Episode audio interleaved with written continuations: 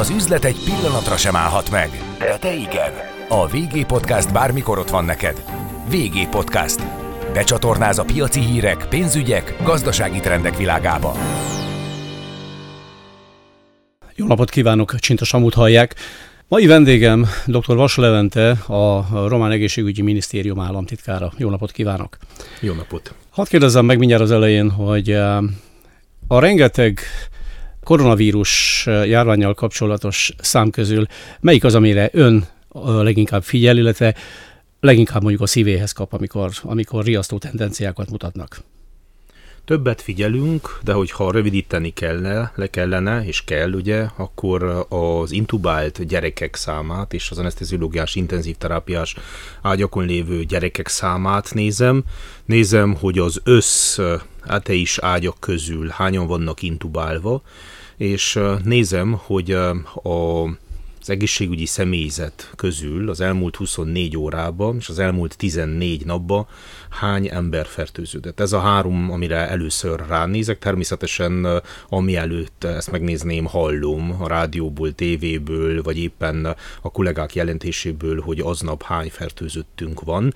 Ugye hétvégeken kevesebbet regisztrálnak, ezért hétfőn kevesebbet jelentenek, de a kedd szerdai a csütörtöki jelentés az, ami mérvadó, és azt hasonlítom az előttel való héthez.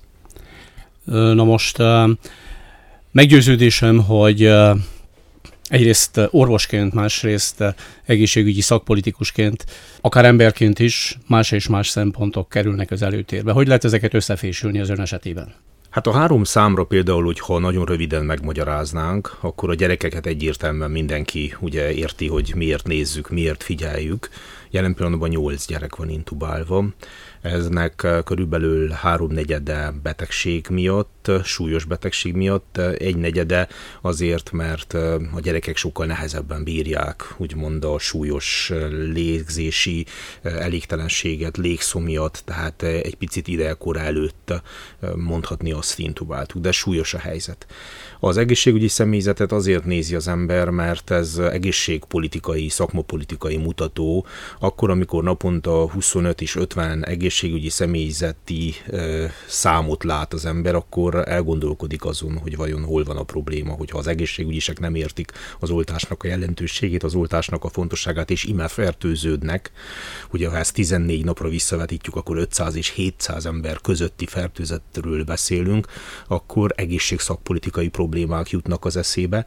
Ha pedig az anesteziológiás intenzív terápiás ágyakon lévő betegeket nézi, és azon belül azokat, hogy kik, akik e, intubálva vannak, 1600-as számhoz körülbelül 620 van jelen pillanatban intubálva, és ha ezt összehasonlítja azzal, hogy körülbelül 400-an meghalnak naponta, akkor azt láthatjuk, e, és filozófálhatunk, hogy nem csak a már intubált betegek halnak meg a negyedik hullámba, hanem a delta variánsnak az agresszív léte miatt és az agresszivitása miatt, ugye a vírus is a mutációkkal egyre erősödött, egyre jobban izmosodott, igazából azt mutatja számunkra, hogy gyors lefolyású elhalálozás van, akár egyik óráról a másikra, akár odahazúrról a kórház fele tartva is a citokin viharnak köszönhetően a szervezet beadja a kulcsot, és felmondja a légzési rendszer, felmondja a keringési rendszer a szolgálatot. Ez pedig egy súlyos mutató, és azt mutatja az egészségpolitikusnak, azt mutatja az orvosnak és a betegnek egyaránt, hogy nem szabad utolsó percig halogatni a köhögéssel, lázzal, súlyosbodó nehéz légzéssel, súlyosbodó fáradással járó állapotot, hanem mielőbb el kell menni a kórházba, mert nagyon rövid időn belül drasztikusan változhat a helyzet. Egy ilyen nyári e, időváltozásra, viharra hasonlítható e, ez, a, ez a folyamat, amikor derültékből villámcsapás e, olyan zápor jön, hogy, hogy ember legyen a talpán, aki kibírja azt. Itt elsősorban nekem kommunikációs kérdésnek tűnik eh, mindez, amit mondott, tehát a, a tudatosítás. De még mielőtt erre térnénk, hadd kérdezzem meg, hogy eh, ha most eh, és meggyőződésem, hogy nagyon sokan tesznek fel önnek ilyen kérdést. Ha most valakinek úgy, úgy, úgy nagyon négykézlábasan meg kellene magyarázni, hogy miért tart itt Románia ebben a, ebben a fázisban, ebben a súlyos helyzetben, akkor hogy foglalná össze a helyzetet, okokat, okozatokat? A hétvégén egy családi rendezvényen volt a feleségem, én nem értem el, és értelmiségi emberekkel beszélgetett, akik vírustagadóak, akik oltástagadóak, akik úgy gondolják, hogy az immunitás az természetes módon majd meg fog történni, és úgymond az árról hagyják, hogy sodródjon családjuk, ők, sőt, még a munkahelyükről is le akarnak mondani, hogyha ne talántán egy olyan kategóriába tartozván, akik, akiknek ez kötelezővé kellene váljon, az oltásról beszélünk, ugye úgy gondolják, hogy hogy még a munkahelyüket is elveszítik, a családi biztonságukat. Tehát készek arra, hogy inkább feladják a munkahelyüket? Igen, és hogyha azt nézzük, hogy a román társadalom körülbelül 50%-a ilyen gondolatokkal, komoly gondolatokkal küzdik, akkor érthető, hogy az oltás rendelkezésre állásának az ellenére a legjobb európai és legidőben rendelkezésre bocsájtott telekommunikációs informatikai program, programáló programnak a tulajdonában miért ilyen nehezen megy ez az oltási folyamat, olyan körülmények között, hogy több mint ezer oltási központ, oltási vonal állt rendelkezésre. Azt lehet mondani, hogy nem volt olyan 15-20 kilométeren belüli kör, amiben nem kaptál volna faluhelyt is, vagy községhelyt is egy oltásközpontot, és azt kell látni, hogy az oltás az körülbelül 40 euró per fő átlagba számítva, maga az oltóanyag, de körülbelül ennek a 120%-át, tehát még egy 50-60 eurónyit rá kell számítani az oltásközpontoknak a rendelkezésére állásának a finanszírozását. Tehát mindegy 100 euróból 40-100 euró közötti összegből meg lehetne oldani ezt a finanszírozást, és nagyon nehezen értik, értették meg az emberek a hatóságok nem jól kommunikálták véleményem szerint ezt a kérdést, hogy mekkora költséget jelent egy covidos betegnek az ellátása hogyha egy negyedik hullám ilyen mértékű magasságot ölt. A legegyszerűbb gyógyszernek az amúgy teratogén, tehát a babának bajt kárt okozó, a májnak erős toxikus, a lépnek erős toxikus hatással bíró gyógyszer, amit mellettünk lévő országban használnak a családorvosok. Mi pont ezekért a toxicitásokért nem engedjük, hogy a családorvosok felírják ezt a gyógyszert, de a legegyszerűbb gyógyszer, ami az első néhány napban hiába adható nem súlyos esetekben is 500-600 lej bekerül, tehát drágább azt lehet mondani a legegyszerűbb formának a kezelése is, mint a hosszú távú védekezést, immunitást biztosító oltásnak a kifizetése. Hogy ez miért van így, az szerintem visszavezethető a hálópénznek a mechanizmusára. Igazából a 90-es éveknek az elején holland tanulmányok, doktorátusok születtek a kelet-európai hálópénzes rendszer, ugye, aminek még most sincs vége, és az egyértelmű közös pont, közös nevező a tanulmányokban az az volt, hogy a kelet-európai tömbbe a társadalomba olyan mértékű bizalmatlanság lett minden iránt. Ugye emlékszem gyermekkorunkban, hogy nem beszéltünk, mert még a falnak is füle van.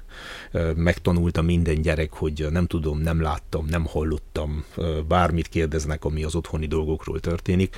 Ugye ez a bizalmatlanság olyan mértékben jelen van a kelet-európai társadalmakban, hogy a hálópénznek is igazából ez a motorja, a fenntartója, hiszen az orvos szakember az nem több tudást, több szakértelmet nyújt, azt nyújtja magától, hiszen számára is ez egy szakmai kihívás, minden egyes betegnek a kezelés, az ellátása, hanem a beteg az orvosnak a bizalmát próbálja megvásárolni, az asszisztensnőnek a bizalmát próbálja megvásárolni. És a jó indulatát. És a jó indulatát, a kedves beszédét, a közvetlenségét. A törődését. Próbálja, a törődését próbálja megvásárolni. Most, hogyha elvonatkoztatunk ettől, hogy párhuzamba állítjuk ezt a két kérdést, akkor azt látjuk, hogy nem hiszünk hiszünk a társadalom úgymond vezetőinek, nem hiszünk az orvosainak ebben az esetben, nem hiszük el annak a 95%-os orvosközösségnek, hogy ez az egyetlen helyes út. Én a gyerekeimnek, ha, ha megengeded, azt mondtam el, hogy képzeljétek el, hogyha megjönnének ide hozzánk a, a, a földön kívüliek.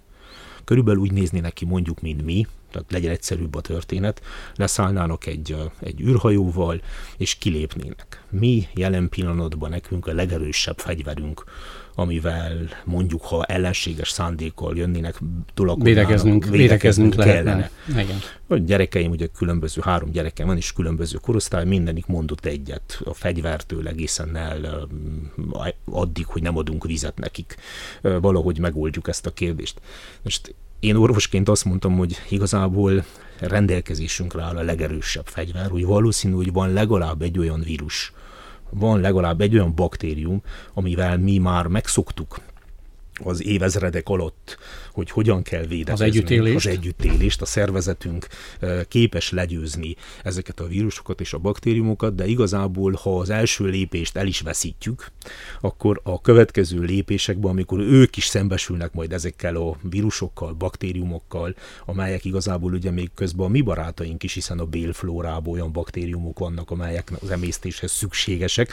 Valószínű, hogy náluk ez olyan mondjuk mértékű hasmenést okozna, amivel nem tudnának meg, megbirkózni. megbirkózni, és így valószínű, hogy a, nem a fejlesztett nagy erős fegyvereink, hanem a, a, a rendelkezésre álló víruskészlet és a mi immunitásunk az, azok ellen a vírusok és baktériumok ellen, ami évezredek alatt kialakult, ami megvédeni a mi szervezetünket. Erről van szó a koronavírusnál is. A koronavírus most jelent meg, egy új betolakodó, egy új földön vírus kívüli. földön kívüli, és igazából amíg nem alakul ki egy olyan ellensége, természetes ellensége akár egy másik baktérium, egy másik vírus, amelyik őt el tudja pusztítani, és kialakulhat egy egyensúly, egy normális egyensúly, amíg mi túlreagáljuk, a szervezetünk túlreagálja a védekezést ez ellen, a betolakodó ellen, önpusztítóvá válik a szervezetünk a védekezés során, ezt hívjuk citokinviharnak, ugye a szervezeten belül, amikor a saját szervezetünkbe akarjuk legyőzni ezt a vírust, és ezért mindent felégetünk tüdőbe, vesébe, agyba, gyomor, béltraktus rendszerbe, akkor egyetlen egy módunk van ez ellen jól védekezni, hogyha programáltan az oltással akár egyszer, akár kétszer, akár háromszor, de akár menjünk tovább négyszer, ötször is, de a szervezeteinket, mert ugye különbözőek vagyunk, nem mindenkinek egyformán reagál a szervezet az elsőre, a másodikra, a harmadikra, megszoktatjuk a szervezetünket, hogy van egy ilyen protein, egy ilyen fehérje, amit az oltás úgymond a szervezetünk el legyártott, ami pont ugyanolyan, mint azon a víruson az a S fehérje, spike protein, és igazából megtanulunk védekezni úgy ellene, hogy nem lihegjük túl a szervezetünk nem lihegi túl a történetet, nem kezdünk bedobni ágyút a szúnyogok ellen, hanem egyszerű, lassú, de biztos antitesttermeléssel, sejtes védekezéssel megvédjük magunkat, annélkül, hogy felégetnénk a tüdőnket. Ez nagyon jól hangzik, és ha, ha meg kellett volna engem győzni, akkor már ez, ez eléggé meggyőzően is hat. Ugyanakkor itt, ahogy hallgatom ezt a fajta okfejtést, az jut eszembe, hogy nagyon sok oltástagadó éppen ezt a folyamatot látja mindenek hátterében, hogy itt egy, egy emberi gonoszság, vagy emberi számítás által létrehozott fegyverről van szó, amelyel bennünket akarnak kivégezni, legyengíteni, stb. stb. Tehát ez a fajta elmélet tartja bizonyos mértékig életben, megítélésem szerint ezt az oltás ellenességet. Na most, hogy lehet feloldani ezt a, ezt a kettőséget igazából, hiszen egyik oldalról Mellette érvel a, a történet másik oldalról meg egyenesen kikezdi ezt az okfejtést. Térjünk vissza ugyancsak a gyerekeknek a példájára. Az gyereknek, olyan nagyobb gyerekeknek ugye van egy költségvetési keretük, egy hétre abból kell gazdálkodjanak. A fagyi pénz, ugye van? A fagyi pénz, szokás. igen, még belefér, hogyha ne talántán ugye autóbusszal kell hazajöjjön, vagy hogyha éppen taxira kell, ő kell gazdálkodjon ebből a pénzből. És nagyon sokszor oda jutunk, hogy akkor megbeszéljük, hogy most akkor melyik lenne olcsóbb ott kint a vendéglőbe enni valamit, egy gyorsételt, vagy pedig ha elmegyünk az üzletbe, megvásároljuk szinte ugyanazokat a kellékeket, mennyiből tudnánk odahaza az öttagú családnak ezt elkészíteni. Persze van, amikor az embernek társaság, meg hangulat bemegy és megvesz, megvásárol valamit, és megeszi jó ízűen, Evájn egészségére, de ugye a gyereket meg kell szoktatni az arra, hogy be tudja osztani a pénzét, a keretét. És hogyha visszatérünk az ön kérdésére, a kérdésedre, akkor igazából azt látjuk, hogy nézzük csak meg egy picit családiasan, hogy hol van a nagyobb érdek mondjuk azoknak a nagy multi gyógyszer meg vakcina gyártóknak, akik esetleg ezt az egész vírusos folyamatot mondjuk, ugye idézve téged, vagy idézve azokat, akik szkeptikusan közelítik a dolgot, igazából az érdekük szolgálja. Egy vakcina ugye 40 euró, kétszeri dózist vegyünk, és ugye a beadása még 40, 50, 60, tehát 100 euróból megúszuk ezt a kérdést. 17 ezer, 16 ezer ember fertőződik naponta. Ezer Romániában? 7, Romániában, csak Romániában. 1700 van az anesteziológiás intenzív terápiás ágyakon, az átlag kezelési költség ennek az 1700 betegnek csak a személyzeti költség, víz, gáz, villany, az ágy, a kórházi ellátás, még gyógyszerekről nem beszélünk, drága gyógyszerekről, ezek elérik a 10 ezer eurót átlagban per beteg. Erre az 1700-ra 400-on meghalnak, rengetegen még meg is gyógyulnak, hál' Istennek azért az is ágyakról kijöve, tehát óriási forgás van, ugye, és ez azt jelenti, hogy ennyiszer 10 ezer eurót fizetünk ezért. Képzeljük el, hogy a legegyszerűbb gyógyszer, amit ugye már mondtunk, csak amit otthon lehet kapni, és a kórházba adják most jelen pillanatban Romániában, Magyarországon a családorvos is felírhatja, az 600-500-600 lej. A következő gyógyszer a középsúlyos eseteknél 10 ezer lej per beteg. Ebből... Azaz több mint, azaz több mint 2000 euró. Igen, tehát 10 ezer lej, tehát több mint 2000 euró, és ennek köszönhetően képzeljük el, hogy csak ebből az elmúlt két hónapban 200 ezer darabot szerződtünk le Románia, hogy a romániai betegeket, csak a romániai betegeket, a könnyű, középsúlyos eseteket el tudjuk gyógyszerrel látni, ezeket a minisztérium küldi a kórházaknak. Ezt követően a tocilizumab, amiből most nagy hiány van, és csak azért mondom ki a nevét, mert jó lenne, ha valaki tudna hozni nekünk, abból a nyugat-európai országok olyan mértékben beoltották már a lakosságukat, hogy a középsúlyos, súlyos eseteknek, még az intubálás előtti eseteknek, abban ugyancsak 10-11 ezer lejes költsége van per beteg, hogy ezt a gyógyszerterápiát be adjuk nekük. Tehát megtörténhet, hogy valaki flavipiravírt is szed, valaki a másik gyógyszert is szedi, remdesivért most már mondtunk minden nevet, szedi a tocilizumabot is, és még utána a lélegeztetőgépre is kerül. Most, hogyha összeszorozzuk ezeket a számokat, azzal a 100 euróval összehasonlítjuk ugye a családi kasszába, még a legkisebb gyerekem is azt mondaná, hogy apa egyértelmű, hogy gazdaságilag az olcsóbb az a, az a 40 eurós variáns, és igazából jobb lenne akkor, hogyha otthon kajálnánk, és megvédenénk a szervezetet szervezeteinket. Ha pedig a legfontosabb információ, hogy 95%-a a 400 per napos elhalálozásnak az be nem oltott személy, akkor egyértelmű, hogy a nem oltakozni akarók okfejtésében, amikor gazdasági érveket próbálnak előhozni, akkor ö, lehet, hogy van valami igazuk, mert a gazdaság úgy működik, hogy el akar adni mindent, de nem-e a gyógyszereket akarják nekünk eladni, nem-e az ő tapasztalatlanságukra, az ő esetleg ö, félelmükre alapozzák a piaci ö, taktikájuk, a stratégiájukat. Pont ez az, amiért egészségügyi államtitkárként azt tudom mondani, oltakozzunk, hogy az a pénz, amit ok nélkül, vagy okkal, ugye, mert egyénről beszélünk, és az életet meg kell mentsük, ha úgy beoltotta magát, ha nem oltotta be magát, ez a felelősségünk, ez a kötelességünk. Azt a pénzt jó lenne biza, hogyha komputertomográfiás kivizsgálásokra, szűrővizsgálatokra, cukorbeteg gyerekeknek az ellátására, és sok-sok egyéb bajra fordítanánk, amivel mindannyian találkozunk. Na most itt uh, hallottunk egy nem túl bonyolult uh, számtalan példát, hogy így fogalmazzunk, amit uh, a elméletileg a többségnek meg kellene tudni oldani, de ahhoz először el, neki kellene állni, össze kellene adni a dolgokat. És én azt hiszem, hogy akkor most érhetünk át a kommunikációra. Romániában kb. 30%-os nagyon durván a beoltottsági arány. Jól mondom ezt? Most már hál' Istennek, vagy sajnos ugye a járvány hulláma miatt 32-34 között Így legyen, így legyen. Szívesen kerekítek fölfele, lehet velem alkudni. A lényeg az, hogy legyen 34 százalék ez a bizonyos arány. Ijesztően alacsony ezzel együtt. Mit csinálunk, mondhatnám azt is, hogy mit csinálnak önök, mint államaparátus, mint, mint egészségügyi apparátus, irányítói ennek érdekében, mit tesznek rosszul, illetve mit nem csinálnak jól.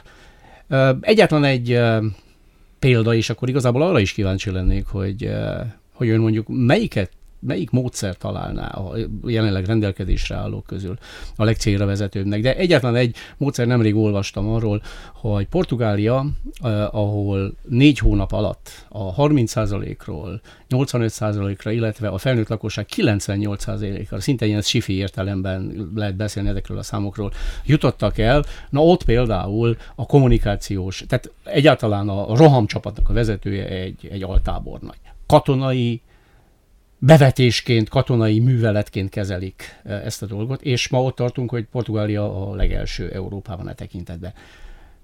Néplélekről beszélhetünk? Miről beszélhetünk? Hol van itt a hiba? Amikor az embernek a közvetlen első fokú rokonai nem akarják beoltatni magukat, akivel ugye még a bizalmi kérdés sincs meg, amiről az előbb, vagy a bizalmatlansági faktor sincs meg, hiszen, hiszen családon belül van, és az egy... Legtöbb, éppen sok esetben éppen a családtagnak nem hiszünk, vagy annak hiszünk a legkevésbé. Igen, tehát hogy, neki, tehát, hogy az ő szakmáját, az ő karrierét, az ő hozzáértését ismerjük, hozzáfordulunk, amikor valamilyen esetleg más betegségünk van, hogy eligazítson, hogy tanácsot adjon, hogy véleményt formáljon. És neki se hisszük el, és ezek konkrét példák. Neki se hisszük el, hogy ez, ez, ez jó. Vagy amikor megpróbáljuk, ilyen példám is van, megpróbáljuk fű alatt, pult alatt megszerezni a legdrágább gyógyszert olyan betegnek, akinek a tünetei alapján egyértelmű, hogy megpróbálják megszerezni ugye a gyógyszert, aminek, akinek egy, egyértelműen covidos tünetei vannak de nincs pozitív tesztje, mert, mert, mert, mert nincs tesztje, mert, nincs tesztje mert nem megy el, nem csinálja meg a tesztet, hal meg otthon, és a legdrágább gyógyszert próbálja a család beszerezni, és mégse akarja a többi családtagját beoltani, akkor az embernek megáll az esze, maradjunk ennél a, a fog, megfogalmazásnál, és elkezd gondolkodni, hogy vajon mi az, amit másképp lehetett volna csinálni. Most, hogy administratív nézve, azok után, hogy mindenki tudta, hogy megjelent az oltás, mindenki tudta, hogy, hogy ez egy alternatív lehetőség, megoldási lehetőség. Nagyon nehéz rendszer szintű magyarázatot találni, hogy Bulgáriába és Romániába miért van 34, ugye azért is fontos ez az 1-2 százalék, annyira örvendünk neki, hogy elindult minden egyes százalék. Minden egyes százalék, azért is pontosítja az ember.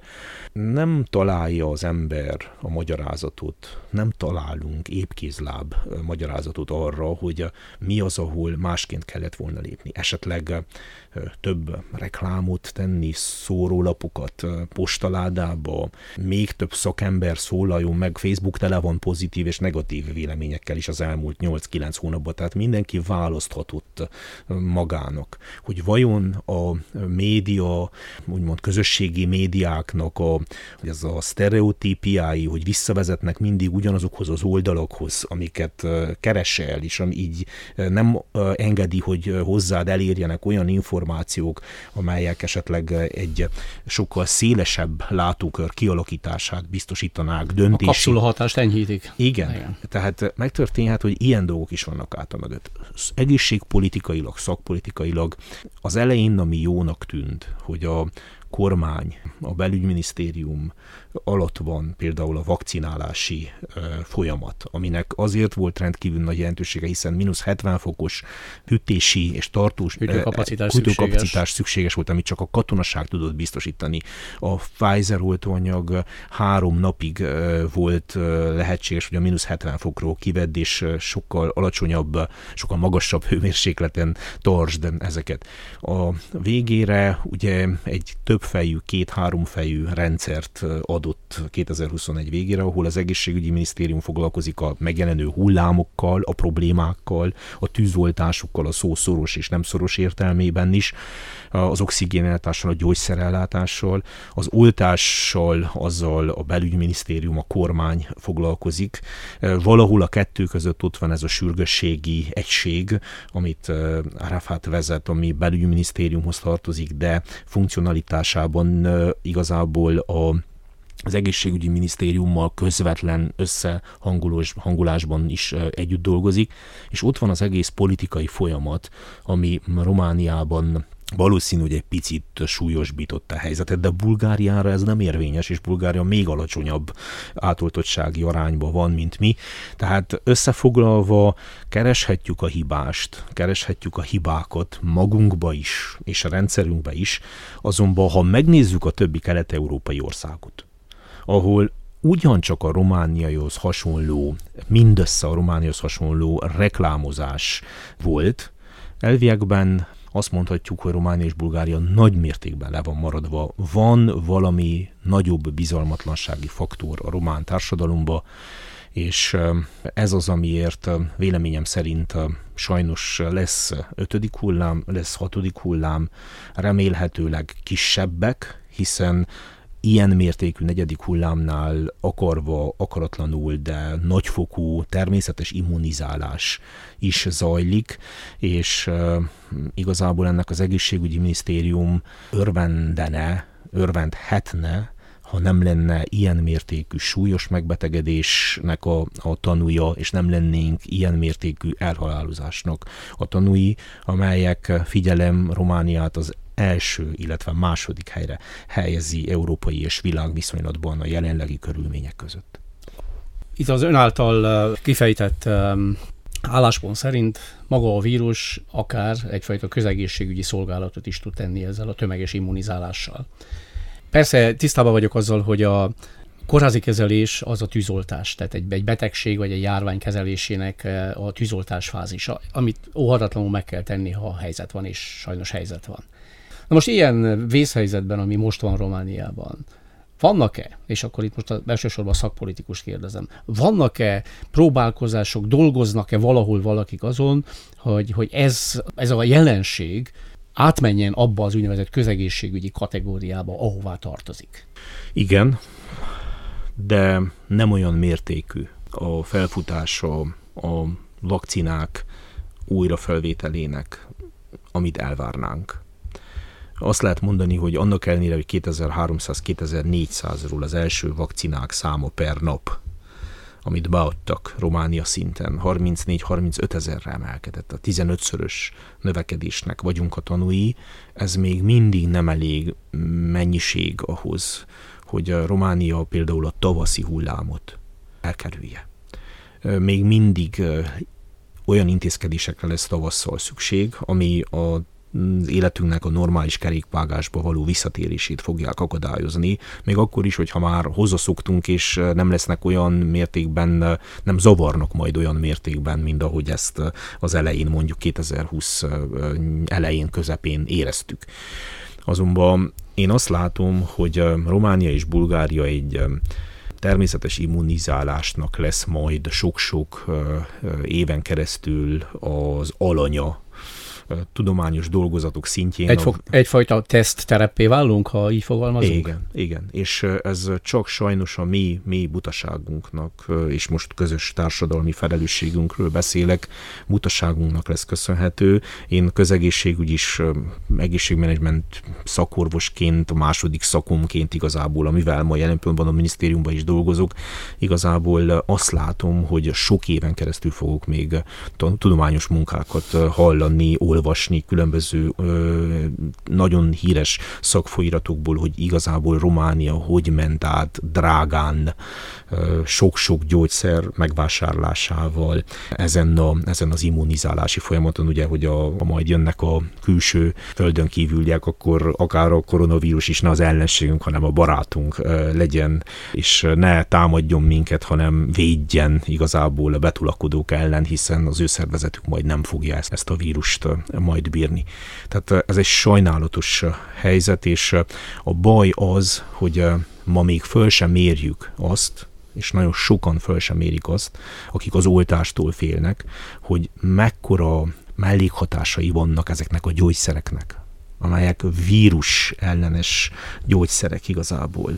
Nagyon-nagyon hasonlítanak testvérek a kimioterápiás, az onkológiai betegségben beadható gyógyszerekhez, kezelésekhez, amiről ugye általában mindenkinek van körülbelül fogalma, hogy ez mekkora megerőltetés egy onkológiai betegnek, elhull a hajától elkezdve sok minden egyéb folyamat, hány inger, hányás.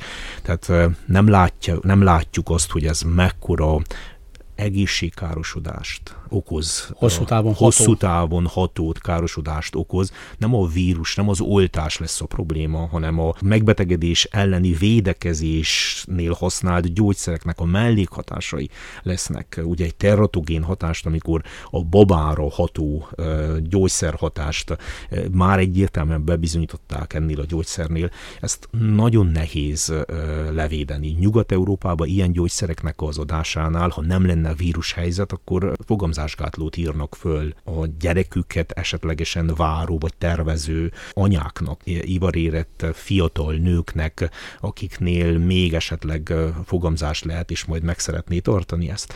Tehát a babát. Tehát ezek ami a súlyos problémák. Ez az, amiért például egészségszakpolitikusként számomra óriási tudathasadásos állapot lép föl. Nagyon sokszor az elmúlt egy évben, két évben, tíz évben, ugye 10-11-12-ben minisztériumi tanácsos is voltam, utána képviselő.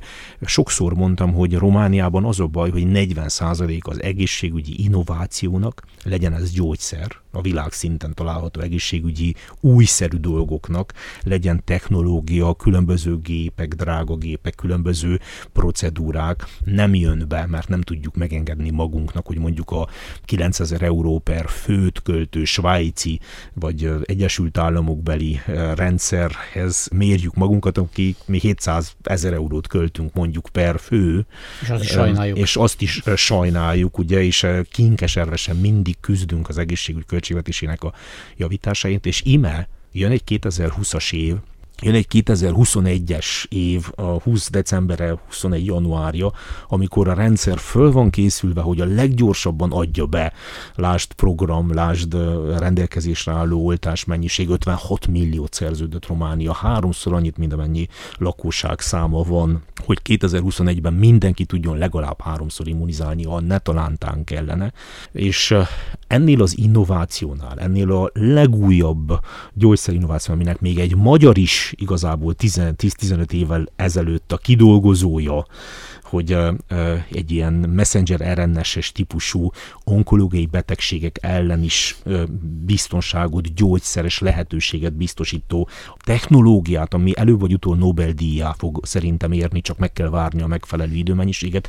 Egy ilyent használ a világ, hogy előállítson egy ekkora innovatív gyógyszert, és mi nem vagyunk képesek az innovációt, ilyen mértékű innovációt fogadni. Skeptikusak vagyunk akkor, amikor Dánia vásárolt tőlünk egy millió oltóanyagot, amikor Dél-Korea ugye vásárol a saját nemzetének, a saját népének ebből az általunk oly sokat blamált oltásból, mert ő nem fér hozzá az Európai Uniós szolidaritás elve működő beszerzési mechanizmushoz, és segít úgymond nekünk, hogy mi valahogy el tudjuk, oda tudjuk nekünk adni, ami előtt lejárna a határideje, ami gyógyszer... Nem menjen kárba. Nem menjen kárba, valaki megkaphassa, és mi nem tudjuk ezt fogadni. Akkor fölmerül egy egészségpolitikusba, fölmerül sok-sok anyába, akinek ritka betegségekben szenved a gyereke, hogy vajon ez a társadalom milyen mértékben képes befogadni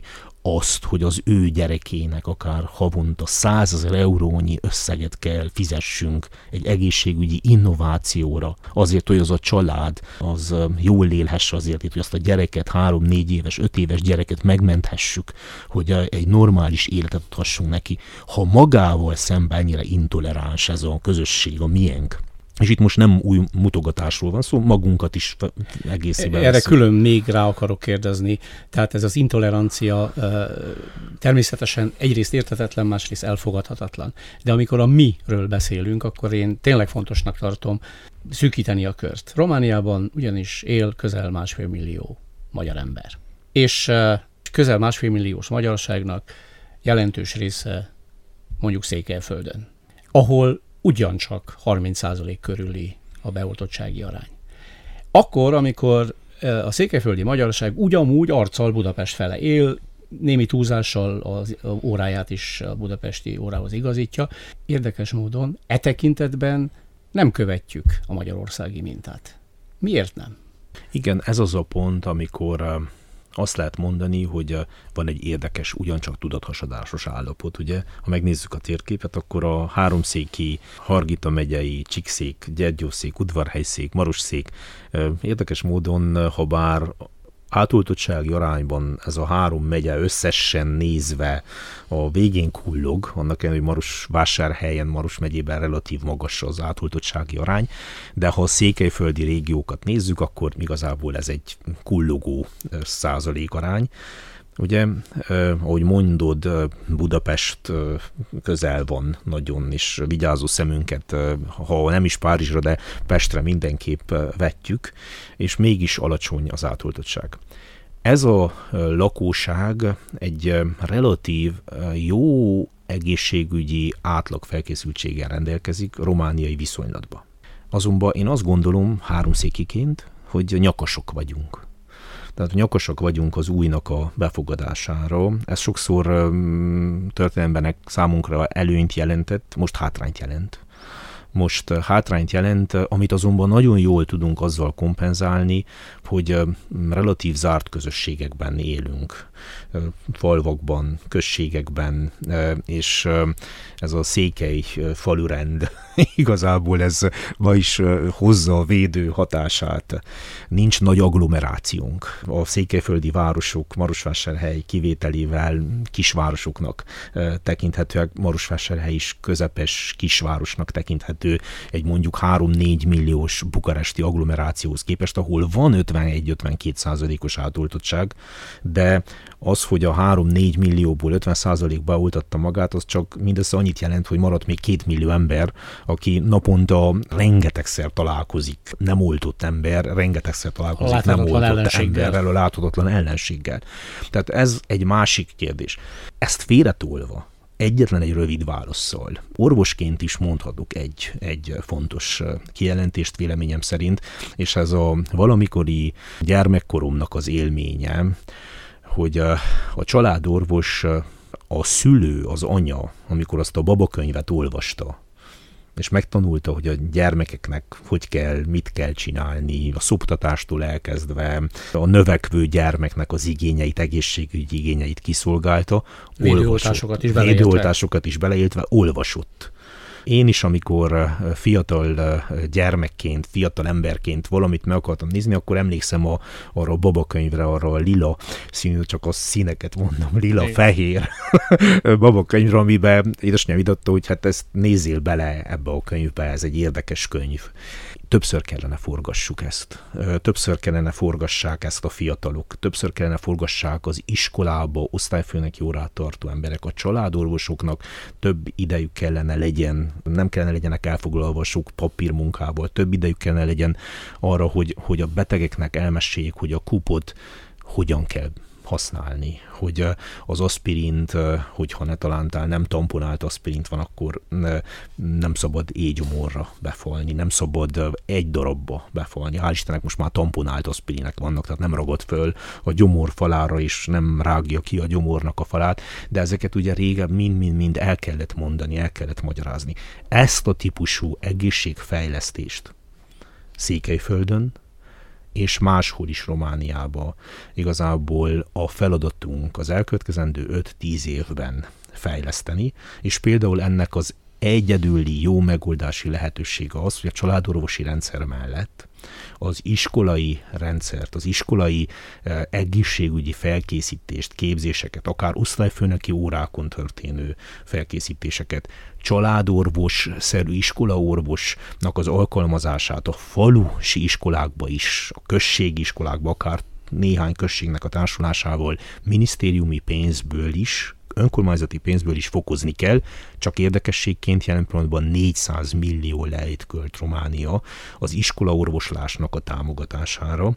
Ez azonban körülbelül két és félszer kellene me legyen megnövelve a következő években ahhoz, hogy érezhető hatása kezdjen lenni mondjuk a következő, ha lesz következő járvány esetén, ilyen esetben is. Ami még érdekes, hogy a és választhathat a székelyföldi megyéknek a problémájára, hogy az iskola orvosok 85-90 százaléka, és asszisztensek 85-90 százalékit, akit ebből a 400 millió lejből finanszíroz az egészségügyi minisztérium, városokon van, városi iskolákban van alkalmazva, 85-90 százaléka, míg az össz iskolában járó iskoláskorú gyerekeinknek az egyharmada, falusi környezetbe jár iskolába.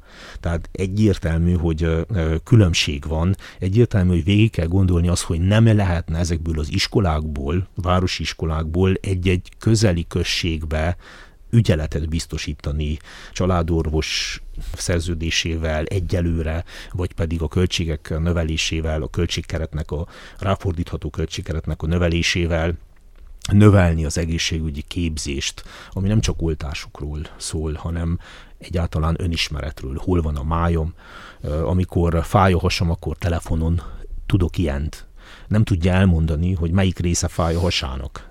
Elért a 25-30 éves életkorig, és nem tudja... Ott balra valahol. Hogy, ó, igen, tehát nem tudja meghatározni egy gyorsan fájdalom között, hogy most a köldök alatt, vagy a köldök alatt, vagy a köldök körül, nem, mert nem ismeri annyira a testét, a szervezetét, mert nem volt soha eddig baja vele, nem foglalkozott a hasával, hogy meg tudja mondani, hogy éppen a bal bordája alatt fáj vagy a jobb bordája alatt fáj amikor fogalmakat próbál próbálsz neki, és a testén más elemeket próbálsz neki mondani, hogy ahhoz viszonyítva alatta van-e, vagy oldalra van-e, vagy jobbra van-e, hogy éppen megtaláld a, a koleciszta pontot, hogy azonosítsd, hogy nem egy epegörcse van, sokszor nem tudja elmondani, nem tudja megmutatni neked. Ez az, ez az én változtatnunk kell. Sok mindent kiveszélve, sok kérdés megnyitva, ugyanakkor erős hiányérzettel, de kénytelen vagyok megköszönni dr. Vas Leventének a mai beszélgetést. Én is köszönöm a lehetőséget. Üzletre hangolunk. Régi Podcast.